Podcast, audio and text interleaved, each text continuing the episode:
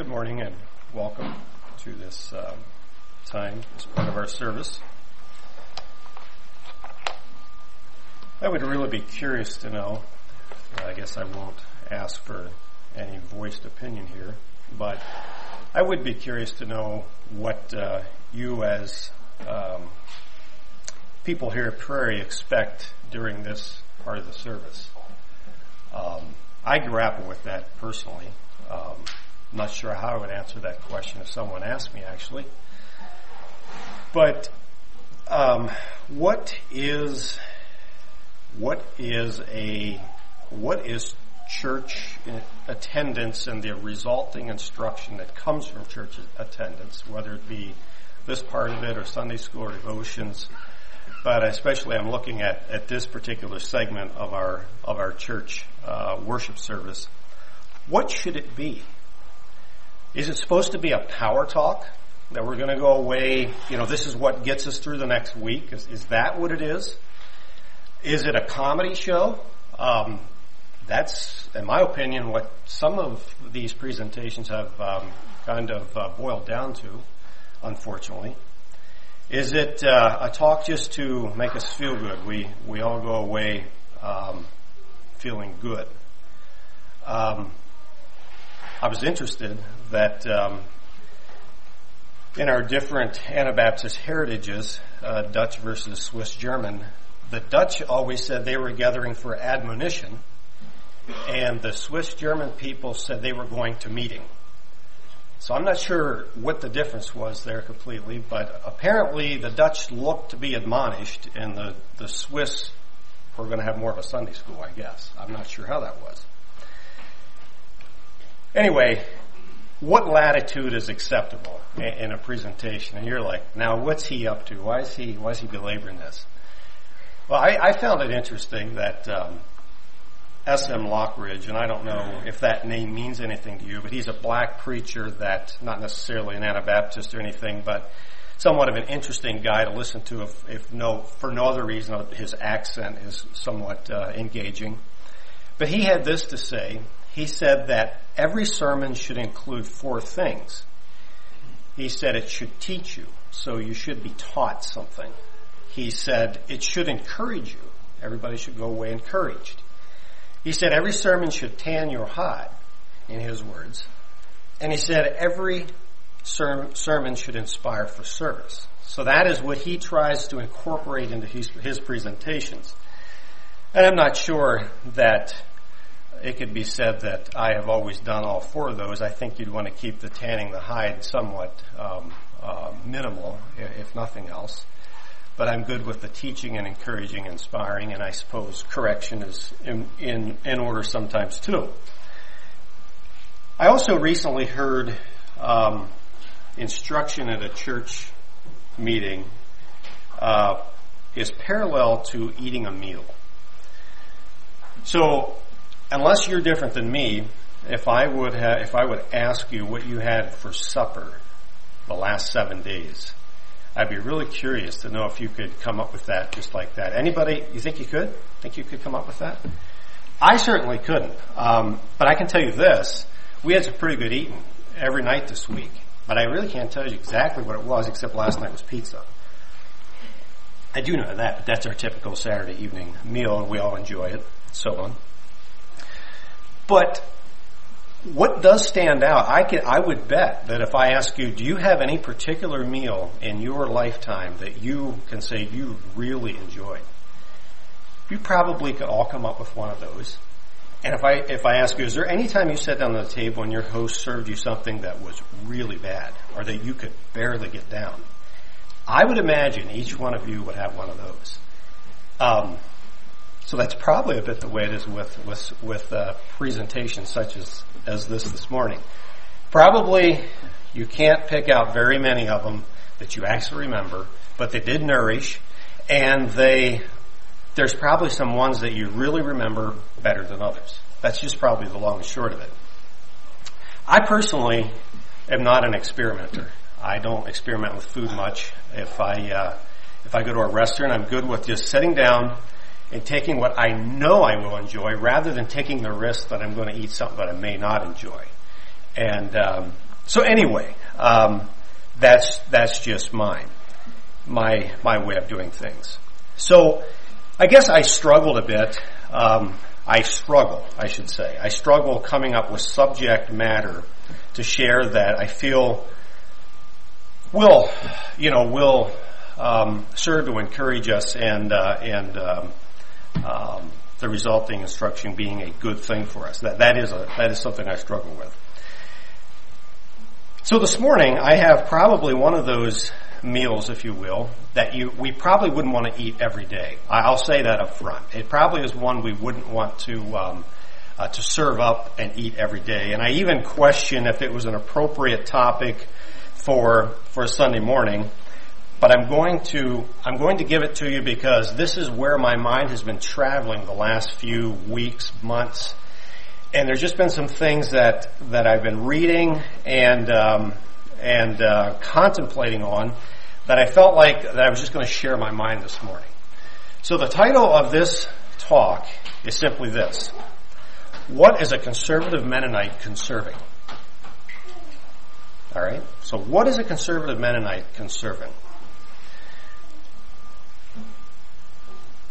I don't know if you realize this or not, I'm sure you do, but the term conservative Mennonite is not a biblical term. Are you good with that? Are you good with being part of a dom- denomination that the the particular our particular name is not exactly in the Bible? It, it's not. Um, and have you ever wondered where the where we got tied into the word conservative? Why are we dubbed the conservative Mennonites? I wonder if you've uh, if you've ever wondered that before. I remember as a child being a bit confused about this matter. Um, I uh, I grew up in a very very conservative setting in uh, in eastern Pennsylvania there, and I remember every every Sunday morning when we go to church, we would pass another Mennonite church. And this particular Mennonite church was not at all like the Mennonite church I attended. I remember this. You know, every every Sunday we'd pass this this church two miles up the road. And in my mind, as I analyzed what I thought as a small child, here, here's how I perceived it. I perceived that we were real Mennonites and they were pretend Mennonites. That's just the way I, I, I perceived it. That, that was my childish perception. And I always wondered why the dichotomy between that church and my church. Why the difference? What, what happened that, that this church was like that and our, my church was like this, but when you look at the sign, they both said Mennonite. And I never really, um, I never really had that question answered as a child to my satisfaction, I guess. So I'm just going to give you a few things that um, that have made my mind run in this direction here lately, and uh, before we just uh, delve into it. So I don't know how many of you um, get this little postcard in the mail, um, Anabaptist Identity Conference. I think it's a unique conference. Well, the question that's on the postcard is, it says, who are we? Like, we're confused people. We, we don't know who we are. And um, I, find that interesting, and I find the, the entire conference somewhat interesting. But I'll just leave that. But that was that was something that that, that question stood out to me. Who who are we? Well, who are we? I also uh, uh, subscribe to the Eastern Mennonite testimony, and I just got the when I got the first issue of this year, it came with volume. Keep this Roman numeral. Can you see that Roman numeral L? Can any of you children tell me what the Roman numeral L stands for? Anybody? Excuse me? 50. Thank you. Good. You're paying attention in school, aren't you? 50. So for me, that resonated, you know, with me a bit more than maybe with some of the rest of you. The the church of my of my childhood is now in its 50th year, um, and that was one of the one of the initial conservative churches that would have started back in the 60s. I also had an interesting conversation with a uh, uh, in Texas, when I was in Texas this past winter, a few weeks ago, I was privileged to work with a, uh, a couple of men from from a, uh, a, Beachy church in, in Kentucky. And um, this particular brother I was working with, his father uh, would have would have left the Amish church when he was a child and joined the Beachys and whatever. And so he, he did not have much um, he did not have much uh, knowledge of, of, the Mennonite church. And so we had some really interesting, engaging discussions about um, where we, who we are, whatever. And he asked me a very, a very thought-provoking question at one point there. He said, could you explain to me why the Mennonite churches uh, went the direction they did in the 50s and 60s? Could you explain that to me?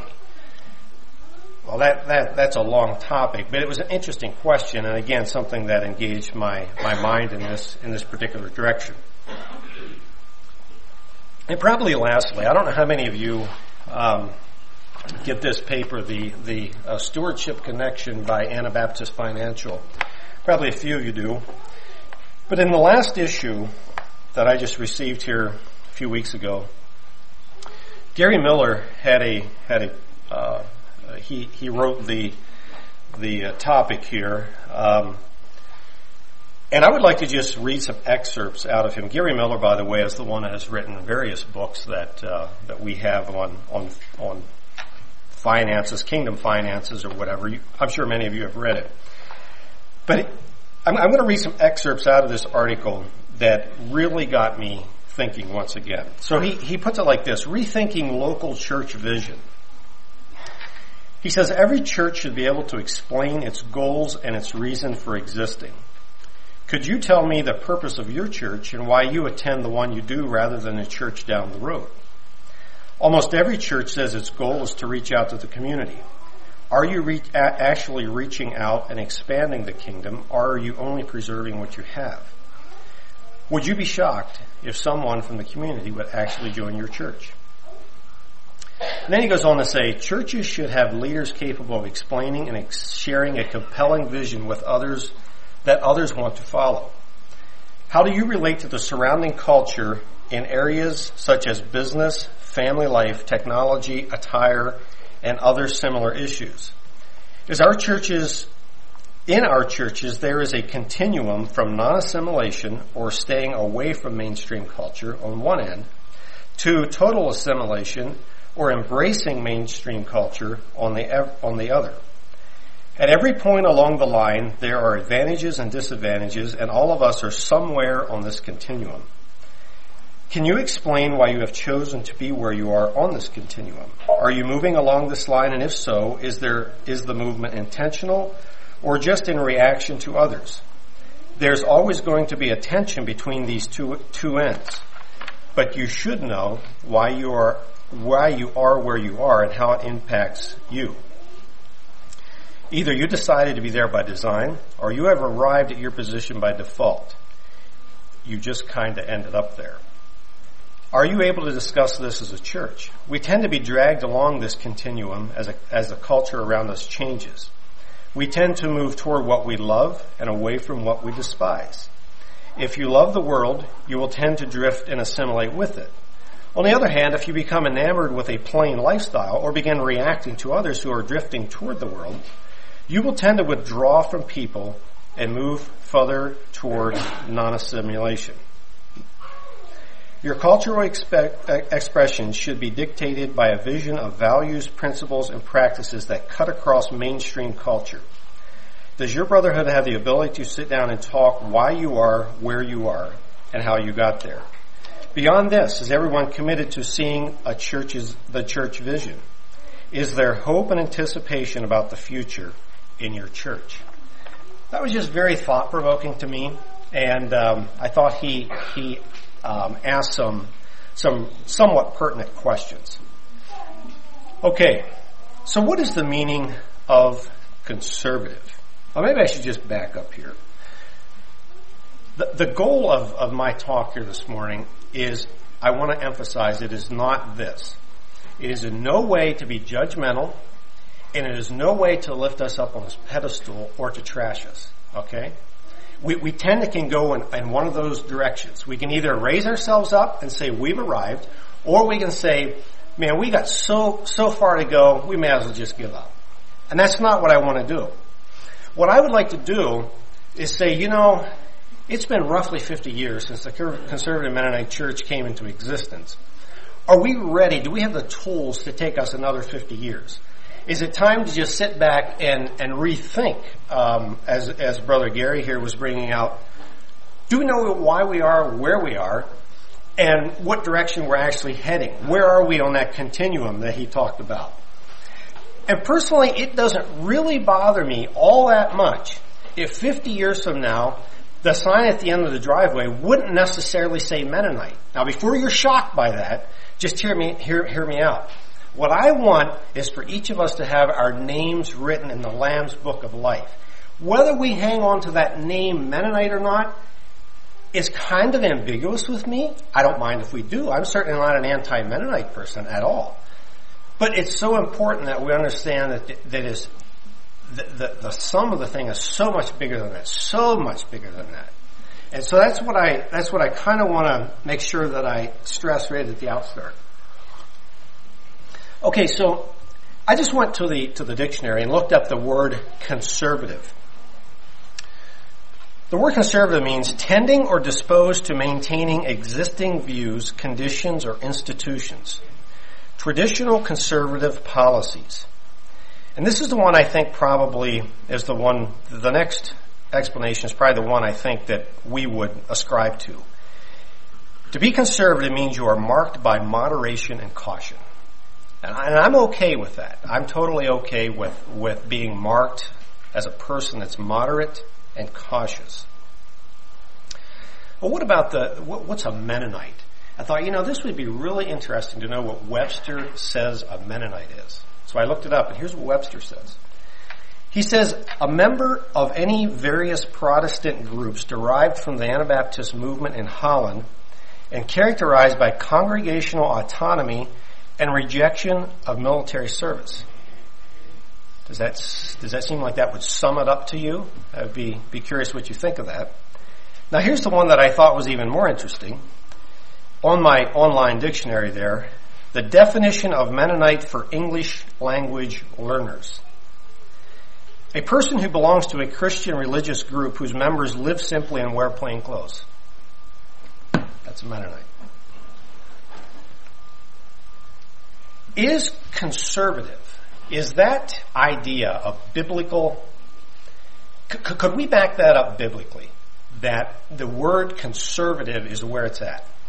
Are we okay with that word? Is that a biblical term? Well, I already told you conservative is not in the Bible, necessarily that word. But I want you to turn with me to Jeremiah 6:16. and the reason I want you to turn here is because in my youth, I will admit, this verse was often used as a basis for conservatism. And so I naturally turned to it again to look at the context and to see if I agreed with, with what was often used as a, as a basis for conservatism. Jeremiah 6:16 says, "Thus saith the Lord: Stand ye in the ways and see, and ask for the old paths. Where is the good way? And walk therein, and ye shall find rest for your souls." But they said, "We will not walk therein." I'm, I'm going to just briefly give you the context. In the context here, Jeremiah is saying, um, there's some old paths, or the Lord is saying through Jeremiah, there's some old paths that you folks have veered from, and you need to get back to the old paths. And the basis for my childhood's uh, theme verse for conservatism was the, the impetus of that was okay. The churches we were a part of were going down the wrong path. It was time to get back to the old path. Well, if you take that and you run into the New Testament, we have the we have the the example of the Pharisees that were very conservative people and they had been on a path for a very long time, which wasn't necessarily a bad path, but because of their focus, it had become a bad path. So while they were conservatives, they were conserving the wrong thing. Okay? And there again, Jesus called them back to a path that was more godly and right, but that would have meant that it would have flew in the face of, uh, of some of their conservative ways, and thus they were against it. So this, this thing of conservative can be very ambiguous and ambivalent. In other words, so are we going to say we're going to conserve everything in the last hundred years? That's it. Boom. That's it. That, that's the chopping point. Or are we supposed to go back? Where, where does the conservative line start, in other words? I just want to say this. To be conservative does not mean that we drive a stake in some sort of application, say this cannot move. Because we're going to get in trouble if we do that. But neither does it say that it is wrong to do that at times either. Okay, and I'm going to get into that more as we move on, but I, I would just say that in some ways I understand why this was used as somewhat of a theme verse. Just some other verses I thought of. Turn to this one. I thought this was very interesting. In Proverbs 24, as I was kind of perusing what the Bible says about conservatism or change and that sort of thing, I just stumbled over this verse. I never knew it was here. And it is a very interesting verse. Proverbs 24, 21. My son, fear thou the Lord and the king, and meddle not with them that are given to change. For their calamity shall rise suddenly, and who knoweth the ruin of them both? Now, if you read that in NIV, it says, meddle not with them that are given to rebellion, or something like that. But I, I checked various translations. Most of them in, have, uh, in, have interpreted that word as change, or changers, or people that want to change, or something like that. Um, I take these verses as somewhat of a caution that when we when we make change, let's do it deliberately. Let's try to think um, down the road. What what will that change bring? Because people that well, if you take the NIV part of it, it seems to lump people that want change with people that are rebellious. Really, that's kind of that's kind of a lump, and that that can get you places you don't want to go either. But um, but anyway, uh, I thought this was just a very interesting verse. Uh, I'll just refer to two others that I, I came by. Um, and this is a New Testament one again, Deuteronomy's Deuteronomy 4 9. Only take heed to yourself and keep your soul diligently, lest you forget the things which your eyes have seen, depart from them, from thy heart, and lest they depart from thy heart all the days of your life, but teach them to your sons and your sons' sons. Basically, what Moses is saying there is, remember you have a tendency to forget. Remember you have a tendency to, to be pulled the wrong direction. And again, Jude comes back and says the same thing in verse 3 of his book. He said, I was going to write you a friendly letter, but it turns out I got I to write to you to tell you to earnestly contend for the faith. In other words, conserve what you were given. Okay? And there he's talking about the, the faith that was once delivered to the, to the saints. So, what I would like to do at, at this point is um, I, w- I would like to somewhat, um, at, at, at, some point here, I would like to uh, help us to think about what it does mean to be a conservative Mennonite and what it does not mean. Okay, that's that's kind of my goal here in this whole thing, and I'd like to do this obviously from a biblical perspective. But there's one thing that personally, I, I guess, just give my own personal testimony here. Um, I know that I am uh, I am a man that enjoys history, but I want you to know something. I was not always that way. The reason I enjoy it so much is because what it did for me personally as a teenager and young adult, I I was not very stable in my faith. Okay, you you you could have uh, I could have been easily blown. Uh, let, let's put it that way. And there was things about the, and I'll just say it, the Mennonite faith that I really grappled with. I did not understand the, the reason, and I didn't even understand some of the doctrine. And that's being said, I even attended Bible schools and so on. It's not like I wasn't exposed, but either I wasn't listening or somebody didn't do a good job of explaining. I'm not sure which. Probably both. Probably more me, actually. But there was a point in my life where I needed some answers, and I began to dig into history to find it out. And you say, well, you poor soul, you, you couldn't find it right here? Well, what it did for me was it helped me give, give me context to my faith. That's what it did. It helped me to understand some of the things that didn't make sense to me. And that was very, very helpful for me. And what I find is I, when I, you know, talk to people, inter- interact with people, very few of us, and this is no slam, it's just the way it is. Very few of us understand um, the the the um, the way the Mennonite Church uh, evolved in America. Very, very few of us understand that. and understand why we have ended up at where we have ended up because of certain things that evolved in the last two, three hundred years. And I, and I point no fingers. It's just the case. We just don't know that. So what I would like to do this morning is I would like to very take you very briefly on a journey um, through the through the Mennonite Church in America, uh, starting back about well when they emigrated over.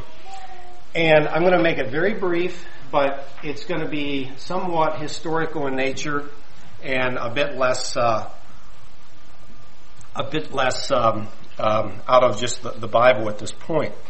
But I would like to come back later and uh, and and and have some teaching that would maybe be more um, from from the Bible and so on. So I'm going to uh, I'm just going to how's this going to work here? Uh, I guess the first thing you have to do is pull this down.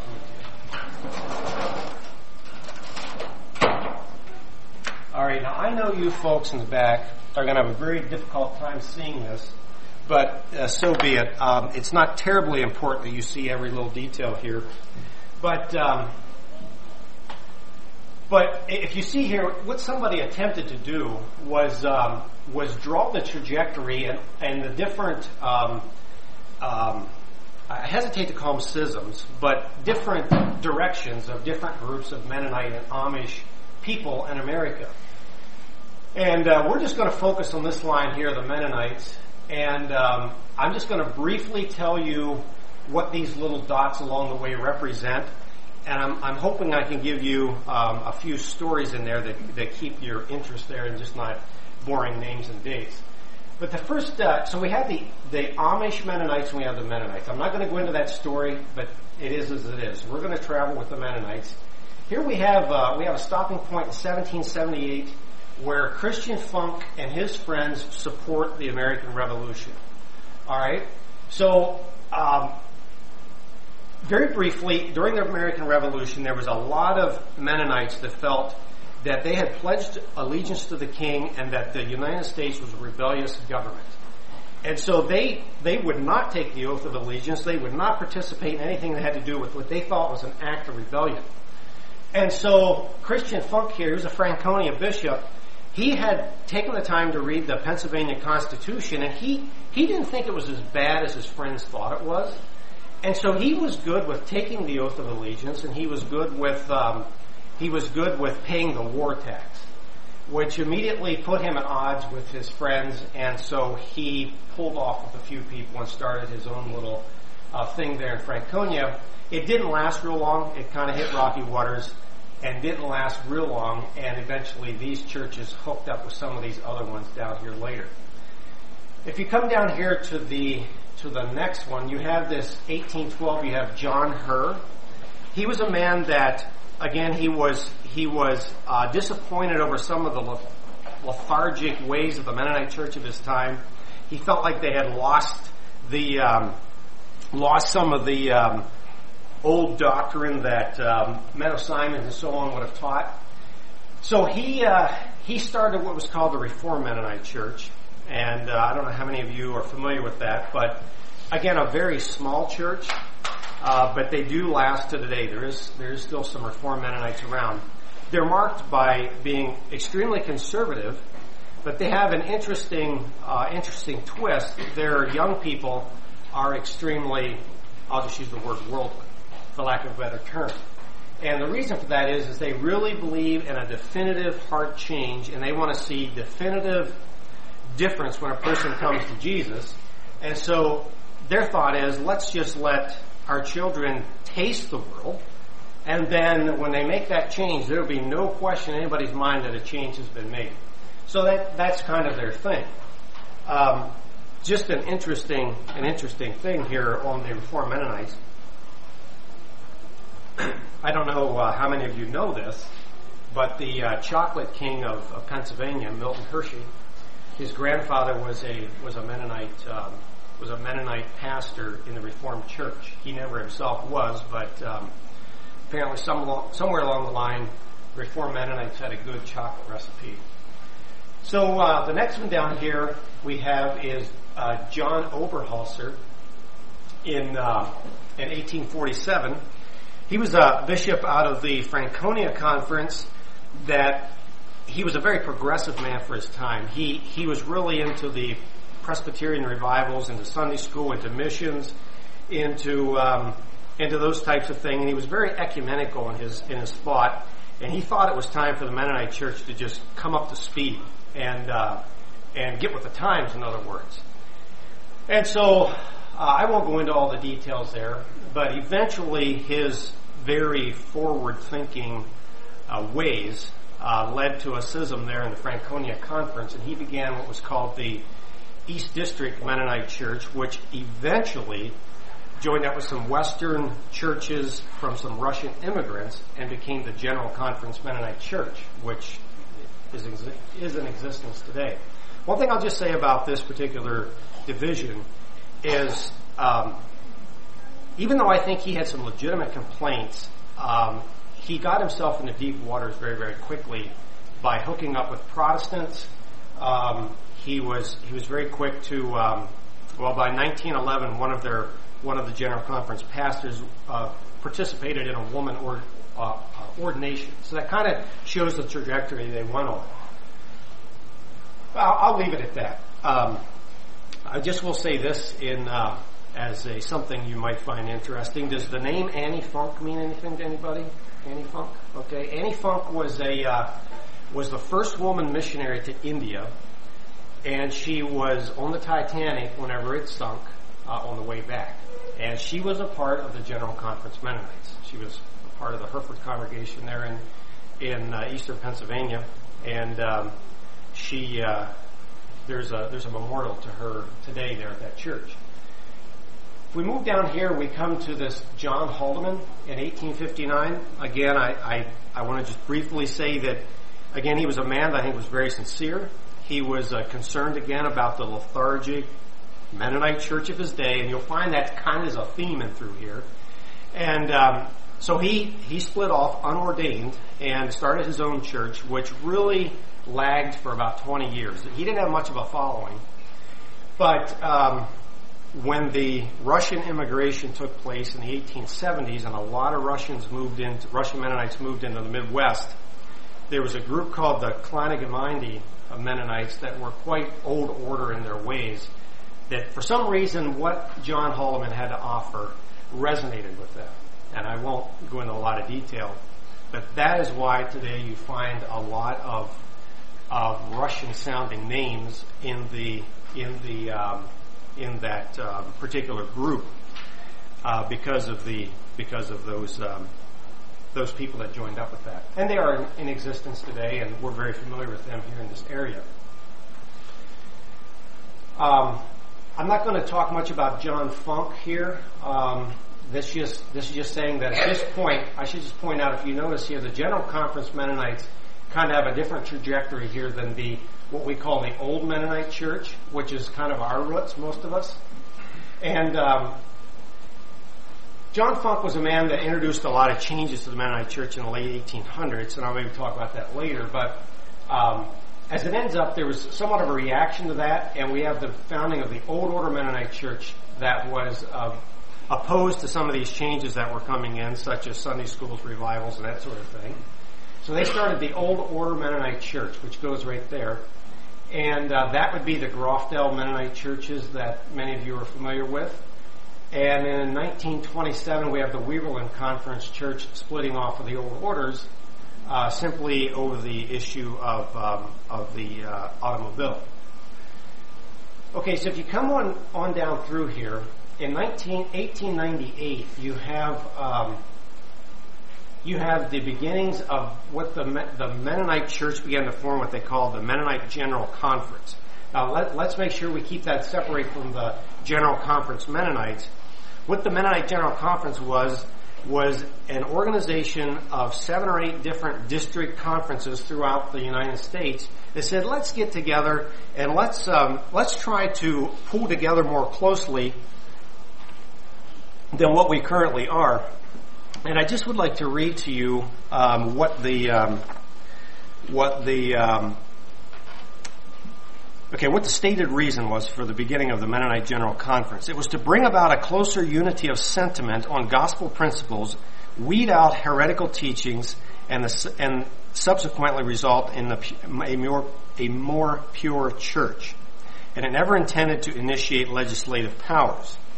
Somehow or the other, it did veer from that a bit, and it did carry a lot of weight um, as um, as it rolled along. It, it, carried much more binding weight, I think, than what it originally was intended to carry. One of the one of the leaders uh, during this time period, from about 1898 to 1944, was Daniel Kauffman. He was a man that wielded a lot of influence on the Mennonite Church, and um, he was a prolific writer. He was a, a good speaker. He was an organizer. He, he had just about every everything a man could desire in the way of being a leader, I guess. And um, there was a time that I understand during his lifetime he served he served um, on 22 different committees and boards at the same time simultaneously. Now, that's a busy man. And uh, so anyway, he had a lot of influence here. One of the books you probably have in your library is Doctrines of the Bible, and he obviously is the, the author of that. But uh, in in 1944, there was a there was a bit of a change, and I'm not going to talk about that right now. But uh, the trajectory that was set in this in this period here of the Mennonite Church uh, began to change in the in the mid 40s. And one thing that happened in 1944 was Daniel Kauffman died. That was the year he died. And so he, he was no longer there to kind of be, you know, some of the glue that held the thing together, I guess. And uh, at the general conference meeting that year, uh, there was a decision made that the some of the rulings and so on that had taken place in the Mennonite Church during this course of time right here, from the late 1800s to 44, they were no longer going to consider them binding, and each um, each district, each conference could figure things out for themselves. And I don't even know how to feel about that but it is interesting that at that point is when things started to go the other direction a bit.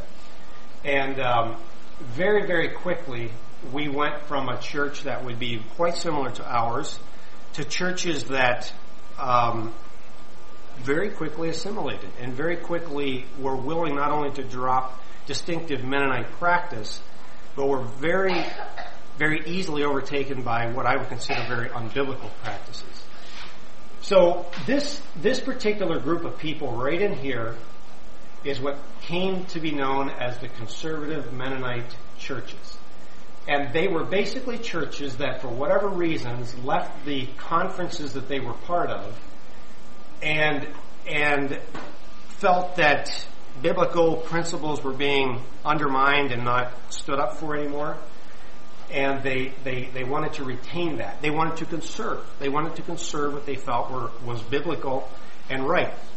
And so uh, you have these, these many different fellowships and conferences that started from, um, and, and I'm not going to go into all of that. Some of them were a bit more unfortunate than others, but we all have the same idea. We want to find a way that we can live in this world we live in and yet still maintain a um, a conservative lifestyle, and more than that, a biblical lifestyle. That that's our goal. I think if if we had to uh, if we had to um, comment on that,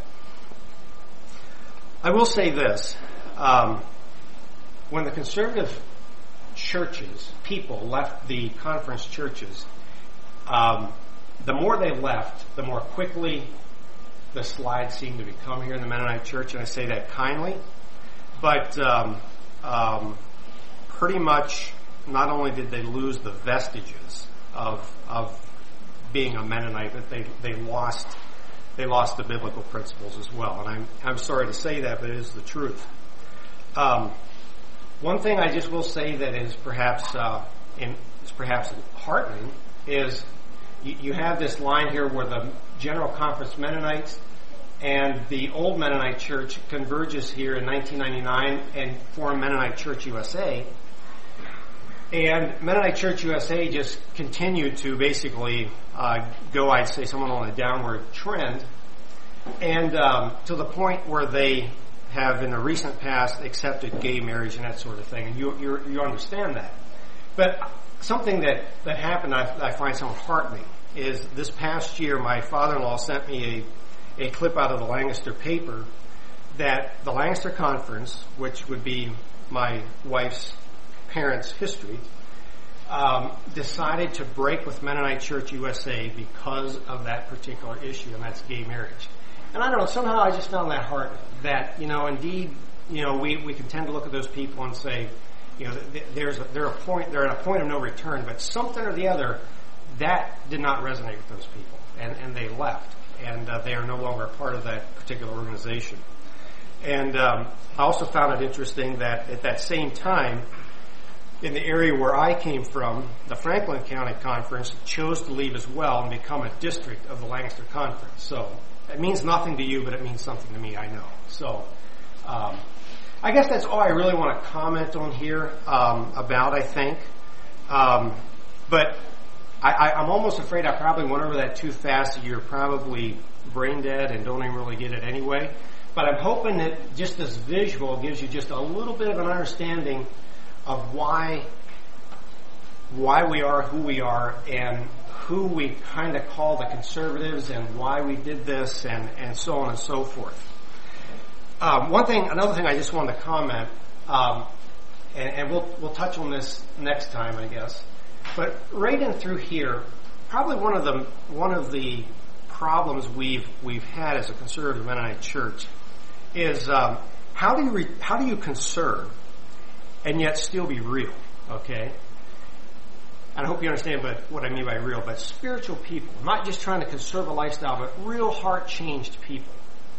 And because of that concern, um, we have the, the charity church movement that would have kind of started in this area too. And it was started because of that concern. And I want to comment to that too at some point as well. Um, just, but I just want to drop that in there. So if this was a Bible school class, I would say any questions, but it's not, so I'm not gonna because I, am not sure I could answer anyway. And I um, now you understand why I maybe was hesitating because it feels more like an instruction rather than an inspiration. But I want to get to the inspiration the next time.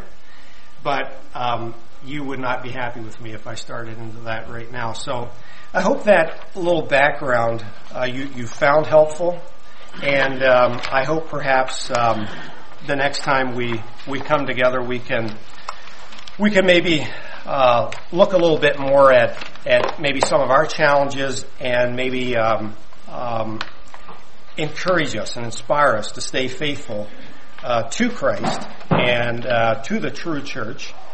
And by the way, I don't think that's just conservative Mennonites. And um, and you know, one day that um, yeah, we're, we're where we want to be. We just are where we want to be. That's that's my heart today.